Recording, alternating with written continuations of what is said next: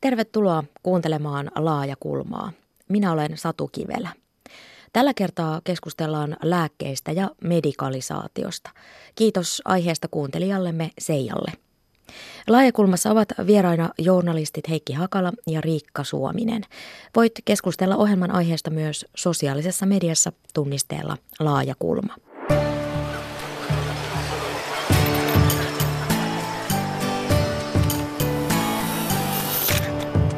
Laajakulma.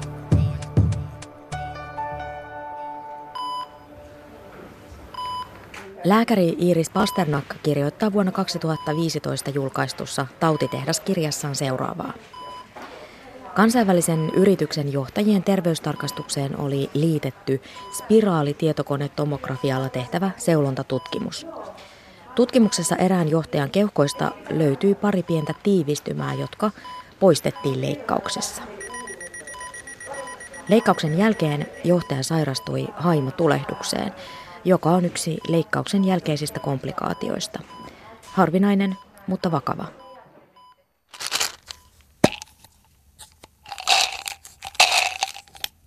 Puolentoista kuukauden sairaalahoidon jälkeen hän siirtyi kuntoutumaan. Kuukautta myöhemmin hän joutui uudelleen sairaalahoitoon ja leikkaukseen, sillä haiman seudulle oli kehittynyt kystä haimotulehduksen jälkiseurauksena. Sairaalahoito venyi taas kuukauden mittaiseksi. Sillä välin oli myös keuhkoista poistetut muutokset analysoitu. Johtajalla ei ollut syöpää. Hän oli ollut vain terveystarkastuksessa. Olisitteko te vastaavassa tilanteessa halunneet, että keuhkoista löytyneet patit leikataan ja tutkitaan, Heikki Hakala ja Riikka Suominen?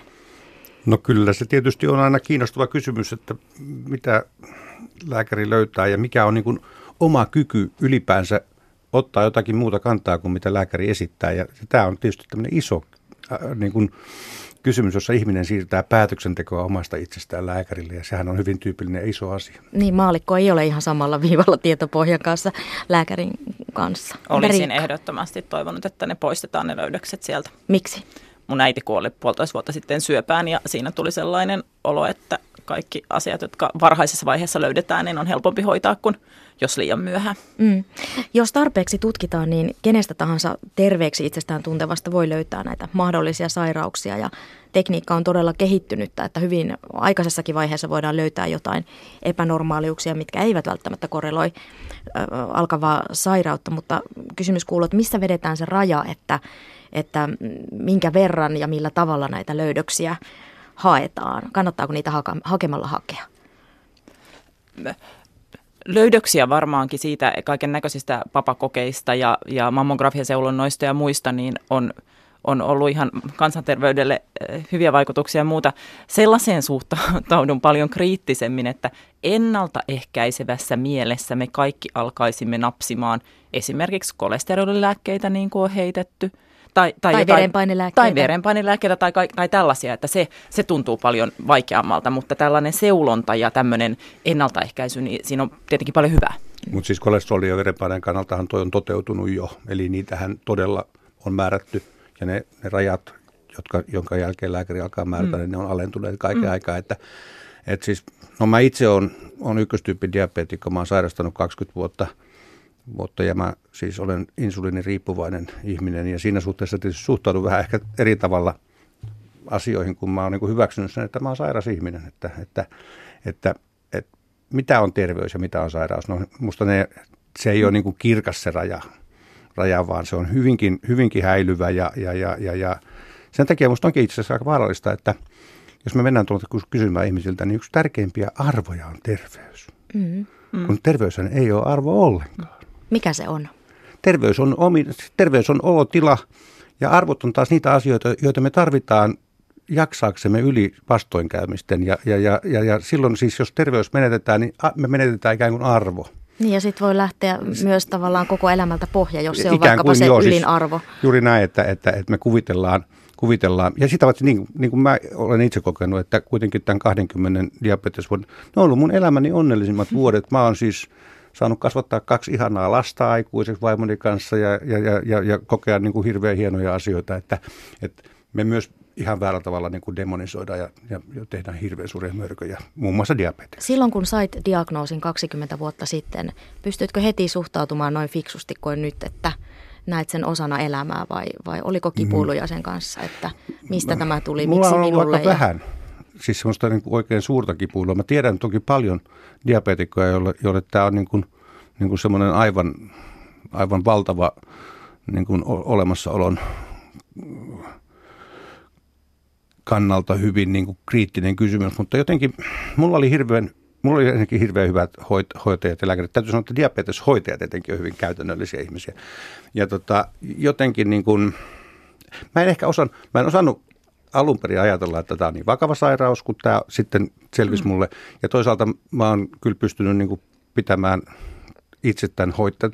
Tämä on hoidettavissa oleva sairaus. Ja se täytyy muistaa musta niin kuin, että se on niin kuin sillä lailla kuitenkin omissa käsissä, toisin kuin monet muut sairaudet, joihin niin kuin oma mahdollisuus vaikuttaa, on hyvin rajallinen. Ja sen takia tämän kanssa musta niin kuin voi elää. Et jos nyt joku sairaus pitää olla, niin olkoon se tämä diabetes. Onko sitten ollut tässä niin kuin vaikkapa 20 vuoden aikana erilaista suhtautumista juuri tähän terveyteen? Onko se tullut koko ajan tärkeämmäksi ja tärkeämmäksi? Joo, varmaan siinä mielessä on tullut tärkeämmäksi. Otan vielä esimerkiksi tästä diabeteksistä, että mulla on nyt niin kuin 3. sukupolvi lääkkeitä, niin kuin insuliineja menossa, ja ne on parantunut valtavasti. Mulla on viimeinen ollut vajaa vuoden ja pitkävaikutteinen insuliini, joka on musta niin kuin merkittävällä tavalla helpottanut mun verensokerin tasapainon pitämistä. Ja tämä sama asiahan koskee vähän muutakin, että kyllähän meidän niin kuin keinot terveyden ylläpitämiseen, lääkkeiden kehitys, molekyylibiologian niin kuin vaikutus lääkkeiden kehitykseen on ollut valtavan suuri viimeisten 20 vuoden aikana. Miten Riikka näet, onko tämä keskustelu tai esimerkiksi terveysarvona, niin onko se tässä 20 vuoden aikana tullut yhä tärkeämmäksi? Sehän on ainakin iso megatrendi, siis ihmiset pyrkivät ylläpitämään terveyttä ja kaikin keinoin. On varmasti tullut samaan aikaan, kun lääketiedehän on siis kehittynyt. Se varmaan kulkee sen kanssa, että me pystytään hoitamaan asioita ja lääkitsemään asioita, että 20 vuotta sitten ei ollut mahdollista. Tuohon, mitä Heikki sanoi, että miten terveys on sellainen niin kuin tärkeä ominaisuus tai muuta, niin sen huomaa myös sellaisessa aika refleksinomaisessa lauseessa, jonka varmaan itsekin olen sanonut, kun odotin lasta. Että ei sillä väliä, onko tyttö vai poika, kunhan on terve. Ja se on sellainen, mitä ehkä toivon nyt, että en olisi sanonut. Lapsi oli terve, mutta että onko se kaikkein tärkein asia. Niin se näkyy semmoisissa asioissa, mitä ei välttämättä hoksaa edes ajatella, niin kuin tuossa lausahduksessa, mikä on varmasti mehän todella monille tuttu. Tervehditään toiselle. Terve. Niin, kyllä. Ohjelman aluksi sanoin, että nyt jutellaan lääkkeistä ja medikalisaatiosta, ja lääketieteen kehitys on pidentänyt ihmisten elinikää ja helpottanut elämää, niin kuin tässä todettiinkin, että on paljon tullut siitäkin myös apuja. Jos oikein tulee paha tilanne, niin lääkäriä tulee äkkiä ikävä. Mutta lääkitsemiseen liittyy kuitenkin myös varjopuolia, ja yleisesti puhutaan esimerkiksi medikalisaatiosta, ja se on sana 1970-luvulta ja tarkoittaa siis sitä, että lääketieteen valta kasvaa ihmisten elämässä jo liikaa. Eli samalla moni aikaisemmin tavallinen asia muuttuu poikkeavuudeksi tai jopa sairaudeksi, ja lääkkeitä käytetään turhaan tai lääkkeelle yritetään ratkaista tavalliseen elämään kuuluvia asioita. Minkä takia tämmöisestä pitäisi huolestua, tai oletteko te huolestuneet medikalisaatiosta? No, mielenkiintoinen näkemys on joillakin tutkijoilla ollut myös se, että lääketiede on niin kuin korvannut uskontoa. Ja mä kyllä olen hyvin samaa mieltä, että tavallaan lääketieteen avulla ja paranevien lääkkeiden avulla on pystytty ratkaisemaan monia semmoisia ihmisen olemassaoloon, myös ikääntymiseen liittyviä kysymyksiä. Eli tavallaan ne, ikuisen elämän tavoittelu tapahtuu lääketieteen kautta. Ja toteutuukin jossakin mitassa sillä lailla, että verrattuna menneisyyteen ihmisten vaivat voidaan torjua, ihmisten kipuja voidaan lievittää, ihmisten hyvän olon tunnetta voidaan lisätä. Eli kaikkia sellaisia asioita, joita ihminen kaipaa ja joita ihminen ehkä varhaisemmissa vaiheissa ikään kuin haki uskonnosta myös. Ja tiedä sitten, saiko niitä kokemuksia vai vastauksia, mutta ehkä lääketiede on konkreettisemmin pystynyt tuomaan niitä samoja tuntemuksia, joita uskonnon kautta on haettu. Mitä Riikka näet? Näetkö siis niin, että jos ennen me rukoilimme apua merkityksettömyyden tunteeseen tai tyhjyyden tunteeseen, niin nyt me haemme masennuslääkkeen siihen samaan? Aika hyvä vertaus, vaikka kyllä mä jotenkin koen, että ihmisten niin kuin kyky kohdata semmoista niin kuin kovaa elämää on heikentynyt. Ja niin. Totta kai tästä, kun varmaan puhutaan enemmänkin vielä tästä siitä medikalisaatiosta, miten kaiken näköisille persoonallisuuden piirteille tai sellaisille elämän vaikeuksille tai muille haetaan sitten diagnoosia, haetaan lääke ja se lääke halutaan korvaus sen piiriin, jotta lääkefirma saa sitä sitten myytyä ja tällä tavalla, mutta näkisin, että haastasin sillä tavalla, että on myös asioita, missä soisin, että lääketiedettä kuunneltaisiin enemmän kuin mitä nyt tehdään. Esimerkiksi yksi asia on se, että lääkärit toistuvasti ovat sitä mieltä, että meidän pitäisi syödä lihaa vähemmän. Toivoisin, että tämä näkyisi maatalouspolitiikassa ja ruokapolitiikassa. Lääkärit ilman pienhiukkaset ja ilman saasteet tappavat Euroopassa kymmeniä tuhansia ihmisiä vuodessa, niin tavallaan, että tämä lääkäreiden viesti menisi esimerkiksi liikennesuunnitteluun tai tähän, että joissain asioissa tuntuu, että lääkäreitä voitaisiin kuunnella enemmänkin, jos me haluttaisiin oikeasti kansanterveydellisesti suuria hyötyjä. Mä luulen, että siis tämä medikalisaatio, jos tarkoitetaan sillä, niin tässä tapauksessa lääkkeitä, nimenomaan lääkkeiden vaikutusta, lääkkeitä käytetään myös korvaamaan sitä, että ei haluta tehdä niitä elämäntapamuutoksia. Että tavallaan niin kuin en halua lopettaa syömästä rasvasta ruokaa, käytän kihtilääkettä ja jatkan rasvasten muikkujen ja sianlihan syöntiä tai jotakin vastaavaa esimerkiksi, että se on helpompi vaihtoehto ja tavallaan toimiva vaihtoehto. Ja nopea. Medikalisaatio liittyy siis myös se, että tavalliseen elämään liittyviä asioita luokitellaan sairaudeksi. Ja tiesittekö muuten, että kaljuuntumisella on oma kansainvälinen diagnoosikoodi? Kaljuuntuminen ei siis aiheuta kuolemaa tai sairastelua. Kaljuna kulkevat kaikki sairaita? Kyllä, nyt voidaan katsoa sillä tavalla. Ja haastattelin professori Marja Airaksista tätä ohjelmaa varten. Ja hän kertoi, että lääkkeiden avulla ihmisiä voidaan sopeuttaa yhteiskuntaan ja tavoilla, jotka ei välttämättä ole ihmisille hyväksi. Ja yhtäkkiä ovat esimerkiksi lasten ja nuorten ADHD-diagnoosit lisääntyneet.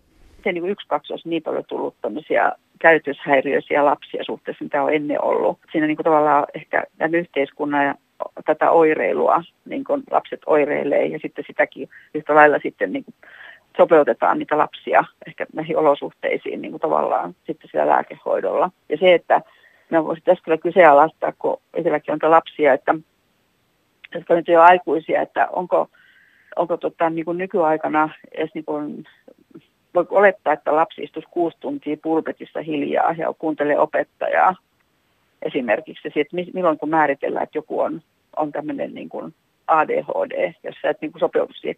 Tähän liittyy niin kuin iäkkäillä sitten myöskin esimerkiksi se, että jos ne joutuu johonkin laitoshoitoon.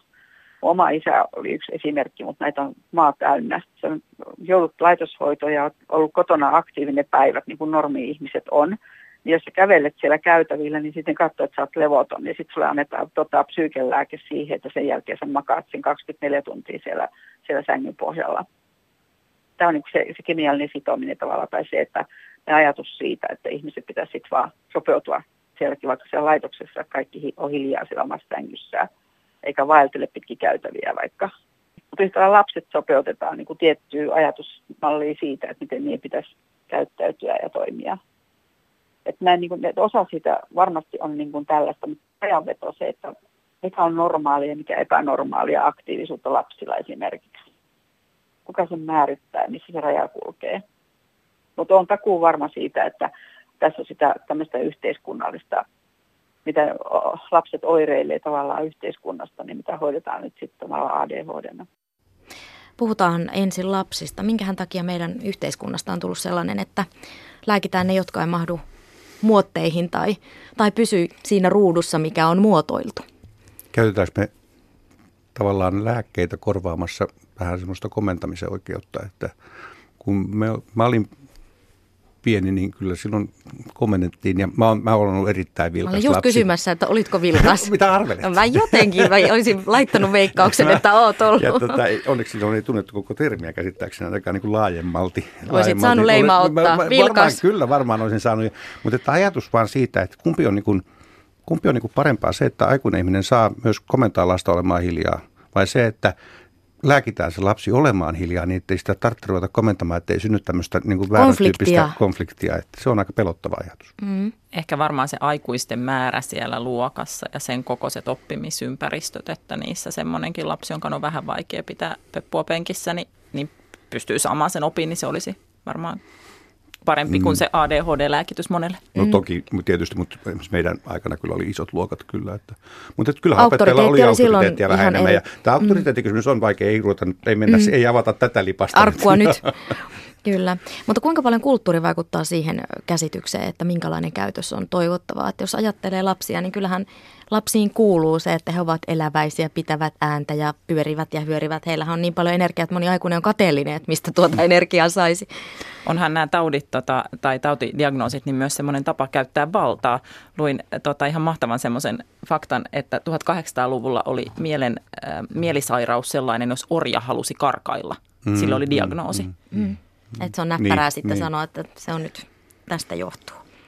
Ja tosiaan Yhdysvalloissa 1970-luvulla käytiin keskustelua näistä ADHD-lääkkeistä, kun silloin tuli lääkkeitä ja yhtäkkiä olikin sitten joka 5. oppilas suurin piirtein on ADHD. Se räjähtää. Niin, käsiin, että sitten siinä tullaan siihen määrittelyyn. Paitsi jos siellä on niin kaikkein vilkkaimmat on niin lääkitty, niin sitten ne vähän vähemmän vilkkaat alkaa tuntua yhä vilkkaammilta. Niin, ja mihin se raja sitten aina vedetään, näin. Kyllä. Toisaalta sitten taas lapselle, jota pidetään niin kuin hankalana tyyppinä ja riiviönä ja tämmöisenä niin kuin ongelmakimppuna, niin ehkä se, että hän sitten saa siihen diagnoosiin ja niitä tukitoimia ja lääkityksen, niin se voi olla myös kivampi leima, se ADHD-leima, kun se, että sä oot riiviö ja sunkaan pystyy ikinä tekemään mitään, niin sä pilaat meidän koko luokan. Et siitä toisaalta asialla on joku syykin. Siinä on varmaan myös sellaista, että ne lapset sit saa tukea ja ymmärrystä ehkä toivottavasti paremmin sen diagnoosin kanssa. Mitä arvelette, yhtenäistyykö läntinen maailma tämmöisissä asioissa? Siis siinä, että minkälainen ihminen on sopiva ja minkälaista käytöstä toivotaan vai mennäänkö toiseen suuntaan, että nähdään, että useammassa maassa, että ihminen voi olla moninainen, meitä on vilkkaita, meitä on rauhallisia, meitä on puheliaita, hiljaisia ja ujouttakinhan on jossain vaiheessa koitettu saada, että sekin on jonkin tyyppinen sairaus, koska nyt eletään tämmöisessä ajassa. Musta siihenkin voi hakea mieliala, ehkä en tiedä Suomessa suoraan sanottuna, mutta siis ainakin olen ulkomaista lehdistä lukenut, että siihenkin voi saada siis mielialalääkkeitä, että sinusta tulee rohkeampi. Mutta kyllähän suomalaiset leimataan kansainvälisesti aina ujoiksi ja hiljaisiksi ihmisiksi, että kyllähän me ollaan niin kuin tämmöinen hiljainen kansa. Kansainvälisessä vertailussa. Mä luulen kyllä, että tämmöiset niin kulttuuriset piirteet saattaa niissä kulttuureissa, jossa on samoja piirteitä vaikka läntisissä kulttuurissa yhdistyä, mutta sitten meillä on muita kulttuureita ja ne on kyllä hyvin erilaisia. Ja se on musta niin kuin todella iso ja tärkeä asia, että maailma ei yhtenäisty, mutta kulttuurit, niin kuin samaa kulttuuripiiriä olevat kulttuurit saattaa yhtenäistyä tiedonvälityksen monien muuten tämän tyyppisten asioiden kautta. Palataan medikalisaatioon Suomeen. Myös opiskelijoita ja työntekijöitä sopeutetaan kasvaviin vaatimuksiin. Stressiä lääkitään rauhoittavilla ja unen päästä saadaan kiinni purkin avulla. Onko tämmöinen teille tuttua jostain? Joo, kun tässä Heikki otti esiin sen, että on helpompi syödä kiihtelääkkeitä kuin luopua rasvasista herkuista, niin kyllähän se on helpompi ottaa nukahtamiseen melatoninia, kun lopettaa vaikka ne iltatyöt itse keneltäkin. Että jos sen tavallaan, että aika monet sellaiset työntekijän jutut ja muut, niin ne vaatis aika suuria sellaisia elämäntapamuutoksia, siis tempon laskemista ehkä työn tehtävien karsimista ja enemmän liikuntaa ja terveellisempää ja muuta, niin kyllähän se houkutus on kauhean suuri sitten ottaa oikopolkuja. Siis kyllä yhdessä vanhassa työpaikassa tehtiin vähän kartoitusta siitä, että minkälaista lääkitystä siellä toimituksessa käytettiin ja meitä kyllä yllätti se, kuinka paljon niin kuin määrällisesti mielialalääkkeitä käytettiin. Mä luulen, että ne valtaosaltaan on ollut siis nukahtamislääkkeet tai sen tyyppisiä, mutta ne luokitellaan kuitenkin niin kuin mielialalääkkeiksi. Se oli ihan oikeasti niin kuin pysäyttävä tieto, että ihan oikeasti niin kuin ihan tavalliset ihmiset turvautuu kaiken aikaa niin kuin. Mä luulen, että aika paljon nimenomaan nukahtamislääkkeisiin. Ja toisaalta No, se, että ihminen ei nuku pitkään, niin siitä ei seuraa mitään hyvää hänen elämänhallinnalleen tai hyvinvoinnilleen tai muuta. Että jos se kroonistuu se nukkumattomuus tai asiat alkaa kaatua päälle ja siitä tulee fyysisiä oireita ja muuta, että ole hyvin kiitollinen niille lääkefirmoille, jotka ovat nämä lääkkeet keksineet. Minkä takia sitten halutaan ottaa se oikopolku, eikä vaikka niin kuin Riikka kuvaili, että liikunta, säännölliset elämäntavat ja näin. Onko se pelkästään siitä ihmisestä itsestään kiinni vai vaikuttaako se? Se on elämäntilanne kysymyskin, että ei kerta kaikkiaan ole mahdollista. Niin kuin tavallaan siis elää semmoista niin sanottua ihaneelämää, että siihen vaikuttaa perheen kuormitus, työpaikan kuormitus, kaikenlaiset. Ja sitä paitsi tänä päivänä tietysti myös ihan valtava vaatimus olla kauhean virikkeiden äärellä kaiken aikaa. Että läsnä kaikkialla kaiken aikaa. Kyllä joo, siis helvetti on keksitty. Se on tullut maan päälle. Stressihän on usean sairauden taustalla ja olisiko muita toimivia keinoja kuin sitten avata se purkki ja napata sieltä sitten rauhoittavaa, joka laskee stressitasoja tai saa siitä unenpäästäkin? Stressi on musta hirveän mielenkiintoinen kysymys, koska jotenkin itse olen kokenut, että stressin suurimpia tekijöitä on niin aiheuttajan tekemättömät työt, se, että ne tavallaan niin vyöryy sitten päälle. Ja poistuu se hallinta siitä. Ja mun mielestä yksi lähestyminen on, mä olisin kauhean kauan aikaa sitten lopetin käyttämässä sanaa kiire, koska mun mielestä se ei niin kuin kerro yhtään mistään, yhtään mitään. Ja kyllä sillä oli mulle sellainen vaikutus, että myös mun kiire väheni ihan hirveästi, kun mä en niin kuin hyväksynyt sitä kiirettä minkään selitykseksi.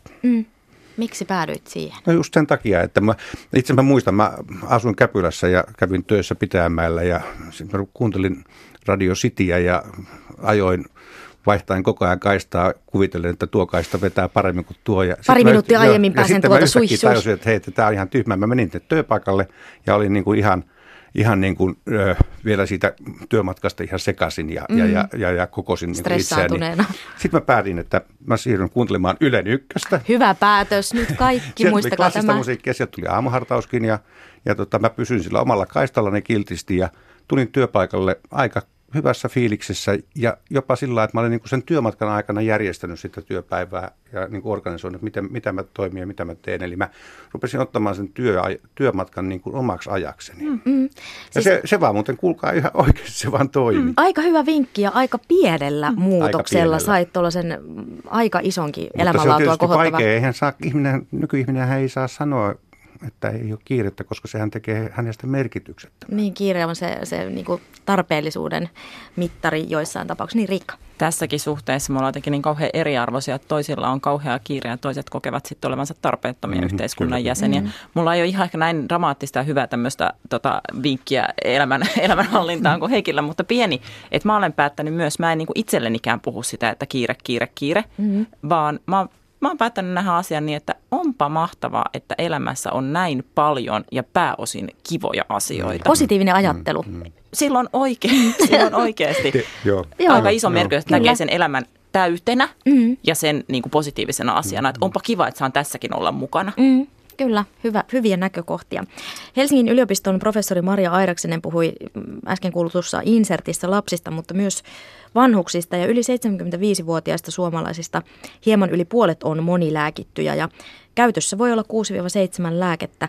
Tarpeellisten lääkkeiden avulla kunto tietysti kohenee, elinikä pitenee, mutta lääkkeitä voi olla sitten myöskin liikaa.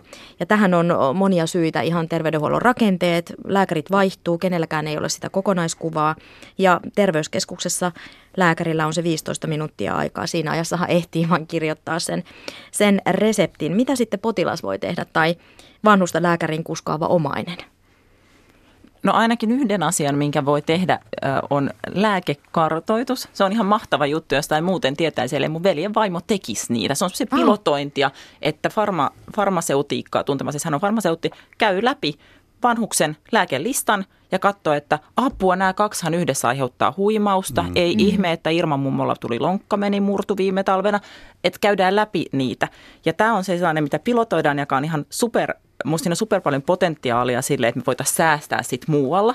Ongelma on se, että tämmöiset ennaltaehkäisevät asiathan eivät ole yleensä budjettissa kovin priorisoituja. Ja nytkin se on niin, että omaiset siis tai asiakas joutuu maksamaan tämmöisen palvelun. Vaikka se voisi pidemmällä tähtäimellä säästää meidän kaikkien rahoja. Ja se on semmoinen, missä näen itse, että apteekeilla voisi olla voisi olla paikkaa niin. ja sellaista, että muutenhan se on tosi vaikeaa ihmisen itse katsoa niitä reseptipinoansa tai omaisen, jolla ei ole mitään koulutusta. Ja sitten siitä tulee tämmöisiä lieveämpyröitä, että vanhuus on ihan joko vihanneksena tai huimaa ja liikkuminen ja muu vaikeutuu. Sitä mun mielestä syntyy myös, että aika vanhoilla ihmisillä pidetään semmoisia lääkkeitä, joiden merkitys niin kuin siinä iässä ei enää ole. Vaikka kolesterolilääkitys on musta niin kuin mielenkiintoista, että onko se nyt ihan oikeasti aivan ensisijainen asia, että se kolesterolitaso pidetään niin kuin hyvin, hyvin matalana tai jotain muita. Mutta sitten meillä on myös semmoinen toinen piirre, joka on aika yllättävän iso asia, on se, että ihmiset ei syö heille määrättyjä lääkkeitä. Ja se on niin kuin sen vitalin toinen puoli, että jos lääkäri yrittää hoitaa ja määrätä ja sitten potilasihminen ei niin kuin tavallaan suostu ottamaan sitä hoitoa vastaan. Tässä tullaan vuorovaikutukseen. Tässä tullaan isoihin kysymyksiin, mutta toi on loistava juttu koska useinhan siinä on niin, että sen vanhuksen tai kenen tahansa, jolla on niin kuin paljon lääkkeitä, niin ne on niin kuin eri lääkäreiden antamia. Kenelläkään ei ole kokonaiskuvaa siitä sen ihmisen niin kuin lääkityksestä. Kuunnellaan hetki Johanna Jyrkkää. Jyrkkä työskentelee tutkijana lääkealan turvallisuus- ja kehittämiskeskuksessa Fimeassa ja hänen mukaansa ketään ei tarvitsisi ylilääkitä. Se asia, millä tähän asiaan pitäisi puuttua tuolla terveydenhuollossa, niin on kyllä selkeästi tämmöiset lääkitysarvioinnit, jotka tulisi tehdä säännöllisesti ja mielellään moniammatillista tiimistä siten, että siinä olisi mukana lääkäri, farmasian alan osaaja ja sitten hoitaja usein on avuksi siinä ja myöskin niin kuin potilas tai hänen omaisensa. Mutta meidän tutkimusten mukaan niin kuin tämmöisillä lääkitysarvioinnilla pystytään järkevöittämään sitä lääkitystä, jolloin sieltä jää juuri pois tämmöiset tilapäiseksi tarkoitetut lääkkeet tai lääkkeet, joilla ei enää ole tehoa tai jota ei niin kuin tarvita enää potilaan lääkityksessä. Ja samalla tulee löydettyä nämä haitalliset yhteisvaikutukset ja kenties lääkkeet, joista aiheutuu potilaalle enemmän haittaa kuin hyötyä.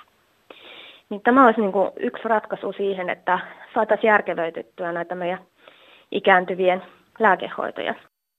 Tässähän on monenlaista kulmaa, ihan kansanterveydellistä ja kansantaloudellista kulmaa. Miltäs tuollainen ratkaisu kuulostaisi sote-kärvistelyn keskellä? Ei taida sotessa tämä välttämättä olla mukana. No mä näen, että tässä olisi niitä, kun sotesta haetaan myös miljardiluokan säästöä, niin tässähän voisi oikeasti olla sitä säästöpotentiaalia, kun niitä sivuoireita ja just mahdollista huimausta ja sen aiheuttamia kaatumisia, lonkkamurtumisia ja muita saataisiin vanhoilla ihmisillä vähennettyä.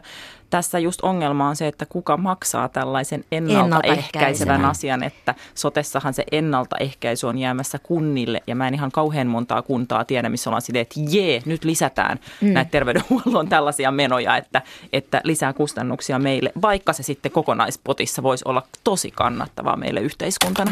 Toisaalta toi voi kyllä olla asia, joka voidaan paremmin huolehtia sotessa, jossa tämmöinen perusterveydenhuollon ja erikoissairaanhoidon välinen raja tavallaan niin kuin katoaa, koska silloin niin kuin on mahdollista, että yksi lääkäri pystyy pitämään niin kuin näpeissään niin kuin sen potilaan koko hoitotarvetta. Ja siihen tarvitaan tietysti lääkärin lisäksi myös sitä farmakologian asiantuntemusta. Lähtökohta on se, että lääkärillä pitää olla niin kuin tietämys siitä, että minkälainen lääkemiksi niin kuin henkilöllä on ja minkälaisia vaikutuksia. Sen lisäksi häntä siis yksihän on tietysti aika kiinnostava asia, että meillähän apteekkien ja lääkäreiden välinen keskusteluyhteys on olematon, sitä ei ole. Mutta sitten toinen asia, mikä meillä taas on hyvä, että lääkefirmathan hoitaa lähes kokonaan lääkäreiden jatko- ja täydennyskoulutuksen. Musta se on kyllä mielenkiintoinen juttu, että sen siis yhteiskunta on hyväksynyt sen, että sen rahoittaa ne, joilla on valtavan suuri intressi niin kuin tuoda omia taloudellisia niin kuin tarpeitaan tai pyrkimyksiään niin kuin lääkärille. Että se on sen paremmin kohdennettua markkinointia ei ole olemassakaan. Tämä varmaan vaikuttaa jollain tavalla. Voisi kuvitella. Joo. Lääkkeiden mahdollisesti aiheuttamia uusia sairauksia tunnetaan huonosti, mutta näitä pitkäaikaisvaikutuksia tutkitaan yhä enemmän. Ja professori Marja Airaksinen arvioi, että lääkehaitat vaikuttavat terveyteen ja kansantalouteen, että lääke sinällään voi olla halpa, mutta ne haitat tai kokonaiskustannukset onkin sitten pidemmällä aikajanalla suuret. Esimerkiksi jos joku käyttää unettomuuteen tai ahdistukseen pitkään vaikka benzodiazepiiniä, se tulee ajan mittaan kalliiksi ja voi lisäksi aiheuttaa muistihäiriöitä. Minkä takia me nyt vasta ollaan jotenkin herätty tähän ylilääkitsemiseen ja lääkkeiden haittoihin, että todellakin lääkkeilläkin voi olla haittoja, eikä se ole ainoastaan se, niin. Että... Siis varmaan tyypillisin tämän hetken niin kuin asioita on siis antibioottien vaikutus niin kuin siihen, että syntyy yhä hankalammin niin kuin, reagoivia kantoja ja että antibioottien vaikutus teho heikommin ja heikommin, joka on tosi iso kysymys ja joka on siis seurausta siitä, että hyvin pieniin tulehdusvaivoihin määrätään antibioottikuureja eikä niin kuin tavallaan anneta tulehduksen parantua. Lasten korvat on yksi aika hyvä esimerkki. Tosin se vaatii kyllä jotakin semmoista lääkitystä, joka lievittää sitä kipua, koska mutta juuri tämä, että mitä hoidetaan. Hoidetaanko niin kuin kipua vaikkapa ja annetaan niin kuin elimistönkin korjata asioita, annetaan vähän aikaa sille, vai lähdetäänkö heti niin kuin antibiooteilla hoitamaan. Tosin samaan aikaan tietysti sanon, että antibiootit on ehkä yksi ihmiskunnan kannalta kaikkein tärkeimmistä lääkkeistä, joka on myös niin kuin merkinnyt sitä, että lapsikuolleisuus on romahtanut ja niin poispäin. Mm. Että nämä on niin monimutkaisia kysymyksiä, mutta että... Just siksi, koska ne on niin kauhean tärkeitä, niitä ei pitäisi käyttää liikaa inflaatioon, koska mitä me tehdään, kun antibiootit ei enää pure. Me ollaan siinä samassa tilanteessa, kun me oltiin ennen kuin ne keksittiin. Niin, kyllä. Ja nythän esimerkiksi Espanjassa siellä voi reseptivapaasti hakea kaupasta. Aika monissa maissa. Itse asiassa siellä, missä lääkintähuoltoa ei ole kunnolla järjestetty, niin antibiootit on yleensä reseptivapaita lääkkeitä. Kyllä, ja siellä sitten kasvaa uusia superbakteerikantoja. Joo, kuuntelet Laajakulmaa, jossa puhutaan tällä kertaa medikalisaatiosta ja lääkkeistä. Olen Satu Kivelä ja vieraana ovat journalistit Riikka Suominen ja Heikki Hakala. Suomessa seurataan suomalaisten lääkkeiden käyttöä takautuvasti. Kela ja Fimea kokoavat ostetuista lääkkeistä tilaston joka vuosi. Euromääräisesti eniten ostetaan muun muassa syöpälääkkeitä ja hermostoon vaikuttavia lääkkeitä. Hermostoon vaikuttavat esimerkiksi psykoosilääkkeet, voimakkaat kipulääkkeet ja rauhoittavat. Ja myös vatsavaivoihin kuuluu suomalaisilla rutkasti rahaa. Kertovatko nämä lääketilastot yksilöistä vai yhteiskunnasta? No varmaankin kertovat tietenkin yhteiskunnasta sellaista, että meillä syöpiä tulee paljon, kun me elämme nykyään vanhaksi ja se on sitten se, mikä tulee sitten jossain vaiheessa eteen ja syöpälääkkeet sen takia myydään ja hyvä, että sitä hoidetaan. Sitten oli näitä hermostolääkkeitä, niin tässä tavallaan tässä medikalisaatiossa näkyy sitten semmoisena sivuvaikutuksena myös se, että päihdekulttuuri on nyt lääkkeistynyt. Medikalisaatio näkyy myös lääkkeiden väärinkäyttönä, että perinteisen huumekulttuurin sanovat tutkijat on korvannut lääkkeiden sekakäyttö ja alkoholin yhteiskäyttö. Mä en usko, että tuossa tilastossa näkyy tavallaan niitä, mutta mä luulen, että tuossa on yksi sellainen asia, syöpälääkkeet. Ne on kalliita lääkkeitä ja ne, kun mitataan niin lääkkeitä rahallisesti, niin sama koskee. Siellä voisin kuvitella, että insuliini nousee hyvin korkealle, koska ne on kalliita lääkkeitä. Että tämähän on se yksi näkökulma, jota aika paljonkin mun mielestä niin kuin ehkä päätöksenteossa nimenomaan pidetään esillä, että lääkkeet aiheuttaa yhä enemmän kustannuksia ja osittain minusta myös on tehty päätöksiä, jotka tästä syystä niin kuin pyrkii supistamaan lääkekustannuksia jopa sillä riskillä, että se sitten lisää vakavan sairastumisen riskejä, koskee esimerkiksi diabeetikkoja, joidenka peruslääkitys on kohtuullisella tasolla, mutta sitten jos tulee munuaissairauksia, silmäsairauksia, raajaamputaatioita, niin sitten niiden hoidot on ihan valtavan kalliita ja sen takia mun mielestä niin kuin olisi oltava kokonaisnäkemys siitä, että mihin kohtaan kannattaa niin kuin panostaa, jotta niin kuin saadaan optimaalisia tuloksia koko ketjussa sitten. Että meillä vähän kyllä välillä leikataan niin kuin peittoa alapäästä ja neulotaan yläpäähän kiinni. Ja vähän semmoisesta syystä, että ei oikein niin tiedetä, että mitä pitäisi tehdä. Niin tehdään jotain. Tehdään, niin on tehty jotain. Medikalisaatiohan ei ole putkahtanut tyhjästä, eikä tietenkään kaikki lääkehoito ole pahasta, niin kuin tässä ollaan puhuttukin, että kunhan tavallaan käytetään oikein. Ja esimerkiksi 1960-luvulla kehitettiin ehkäisypillereitä, jotka mullisti naisten elämän ja toisaalta sitten taas raskauspahoinvointiin annettiin raskaana olleille äideille talidomia, joka aiheutti vauvoille pahoja kehityshäiriöitä jalkoihin ja käsiin. Ja kovaan kehitysvauhtiin lääketeollisuudessa päästiin 1970-luvulla ja tuolloin löydettiin apukeinoja moniin vaivoihin. Esimerkiksi Parkinsonin tautiin löytyi suhteellisen tehokkaita hoitokeinoja. Muistatteko omasta lapsuudestanne, miten lääkkeisiin ja lääkäreihin suhtauduttiin silloin? Mä muistan sellaisen asian. Mulla oli migreeni nuorena ja jo siis ala-asteella.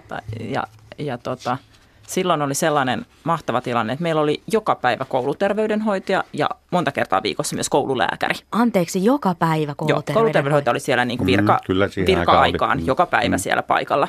Näin vauras oli Suomi 80-luvulla, että tähän oli rahaa. Ja sitten kun mulla oli se migreenikohtaus ehkä kerran viikossa, kerran kuukaudessa tai jotain sellaista, niin mä menin sinne ja olin, että nyt sattuu päähän ihan hirveästi. Ja mä sain aina disperiiniä. Pillerin, ja mä sain mennä semmoiseen vähän niin kuin sen sivuhuoneeseen laverille makaamaan. Ja se disperiin, johon mä oon Marianne pastillin siihen migreeniin.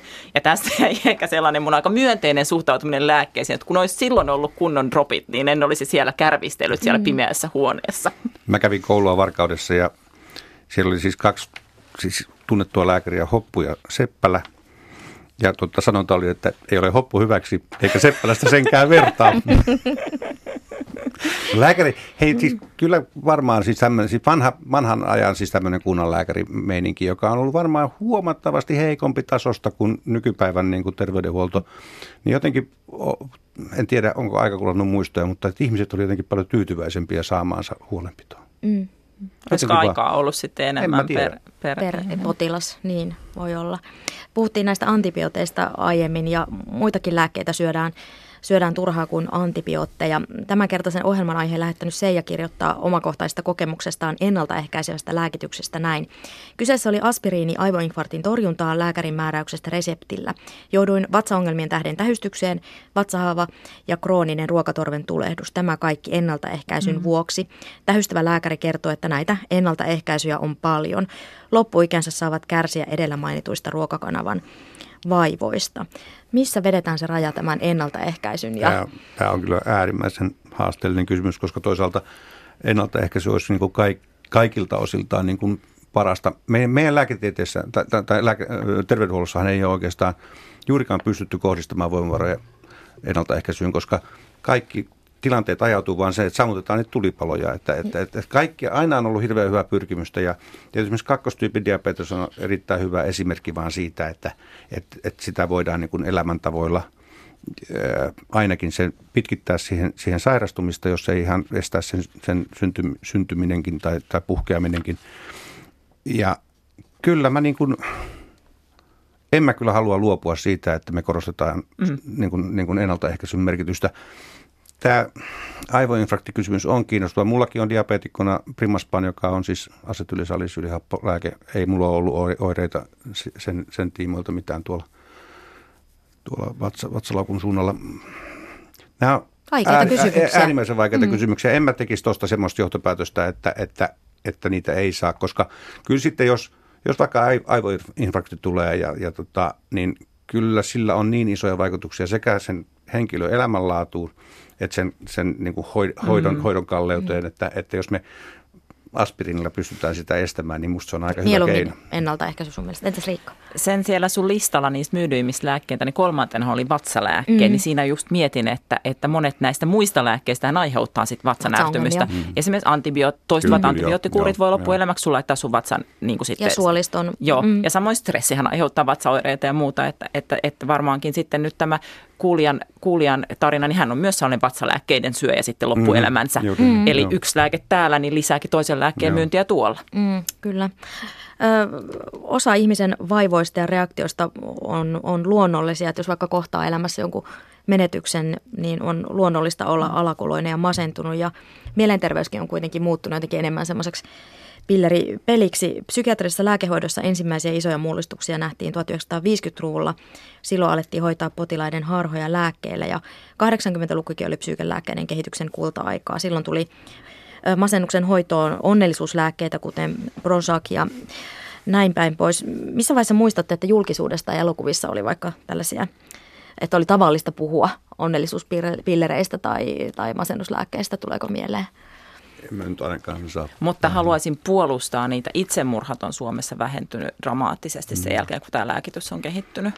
Sinänsä on kyllä kiinnostavaa, että kuitenkin tutkitusti tiedetään, että masennuslääkkeet oikeasti toimii yllättävän pienellä osalla niiden käyttäjistä. Että se ei ole suinkaan sitä, että se ilman muuta auttaa, mutta että siis siihen nähden musta niiden käyttöä niin kuin, eikä, mä en nyt tunne asiaa, että lopetetaanko niiden käyttö tavallaan sitten, jos tuntuu siltä, että ei tässä tapahtunutkaan yhtään mitään, mutta että ihan totta tietysti tämmöinen itsemurhien ja psyykelääkkeet. Ja sitten toinen asia on se, että kyllä niiden niin kuin semmoinen niin kuin sivuoireiden vähentyminen. Se, että psyykelääkkeet yhä enemmän hoitaa nimenomaan sitä ongelmaa, mihin se on tarkoitettu, eikä niin kuin tee muumiota ihmisestä niin kuin elävänä kuollutta. Niin kuin, kasvikseksi muuta. Niin että, joka on ollut niin kuin hyvin tyypillistä, että kyllä mä nyt vähän puolustan niitäkin. Niin, vaikka kriittisiä äänenpainoja on kyllä masennuslääkkeistäkin kuulunut. Ja on että just, että moni ihminenhän heistä tarvitsi sitten keskusteluapua tai terapiaa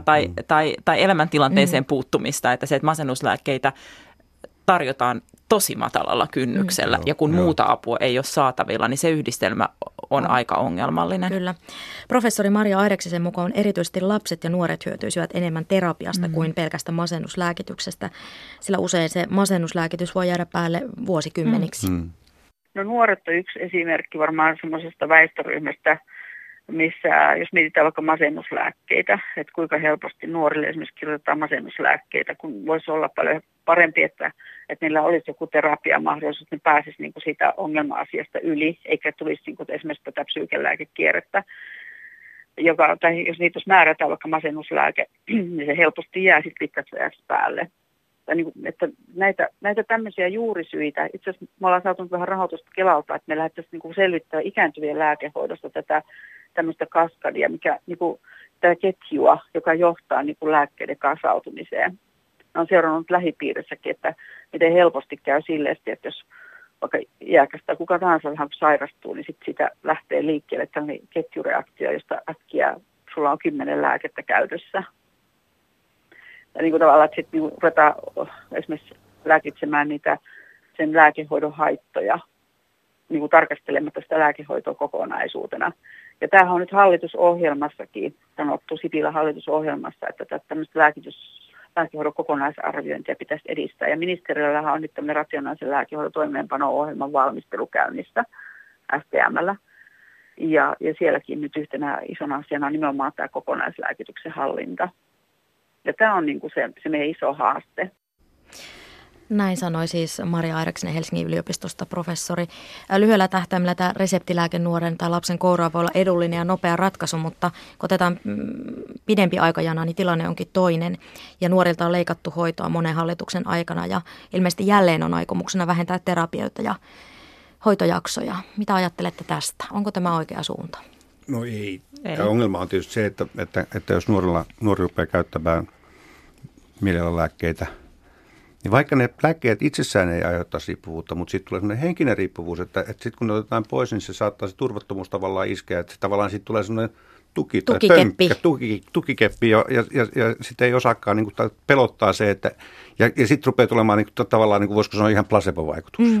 Mutta mä kiinnitin huomiota, että Airaksinen käytti hauskaa termiä juuri syy, koska mä olen yrittänyt vähän käyttää diabeteksesta sanaa juuri sairaus, koska sillä on hirveän moni, myös muuten masennukseen, siis yllättävän paljon, siis nimenomaan niin kuin nuoret diabetikot on yksi iso ryhmä, jotka kokee sen, koska ne kokee sen elämän, sen sairauden aiheuttamaa rajoituksia elämässään, vähän ulkopuolisuutta, syrjäytymistä ja tämän tyyppisiä asioita, että nämä on kyllä hirveän moninaisia.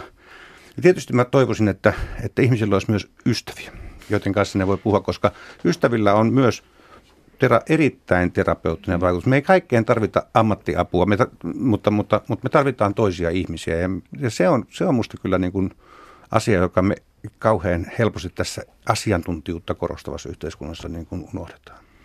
Ehkä siihen nuorten masentuneisuuteen, että meillä on yhteiskunnassa sellaisia ongelmia, jotka on tosi vakavia, jotka voi vetää mielen aika matalaksi. Eli se, miten, nuoret reagoi siihen. Se, miten ilmastonmuutos tulee vaikuttaa heidän elämän aikana ja myös meidän elämän aikana, niin se on tosi pelottavaa. Ja olisi ihmeellistä, jos ihmiset eivät reagoisi siihen. Siihen, että meidän työelämä mullistuu, meillä osa ihmistä tippuu kyydistä. Se ei pelottaa. Ole koulupaikkoja kaikille, jatkokoulutuspaikkoja peruskoulun jälkeen. Eikä ole sitä tukea, mitä osa tarvitsisi sinne kouluihin ja muuta. Niin olisi outoa, jos me ihmiset emme reagoisi maailmantilanteeseen ja sitten siihen ei voi antaa pilleripurkkia käteen, vaan siihen maailmantilanteeseen pitää puuttua, tästä ihmisille pitää antaa jotain keskusteluapua tai muuta tukea siihen kohtaamaan tämä tilanne. Kannustaa ihmisiä.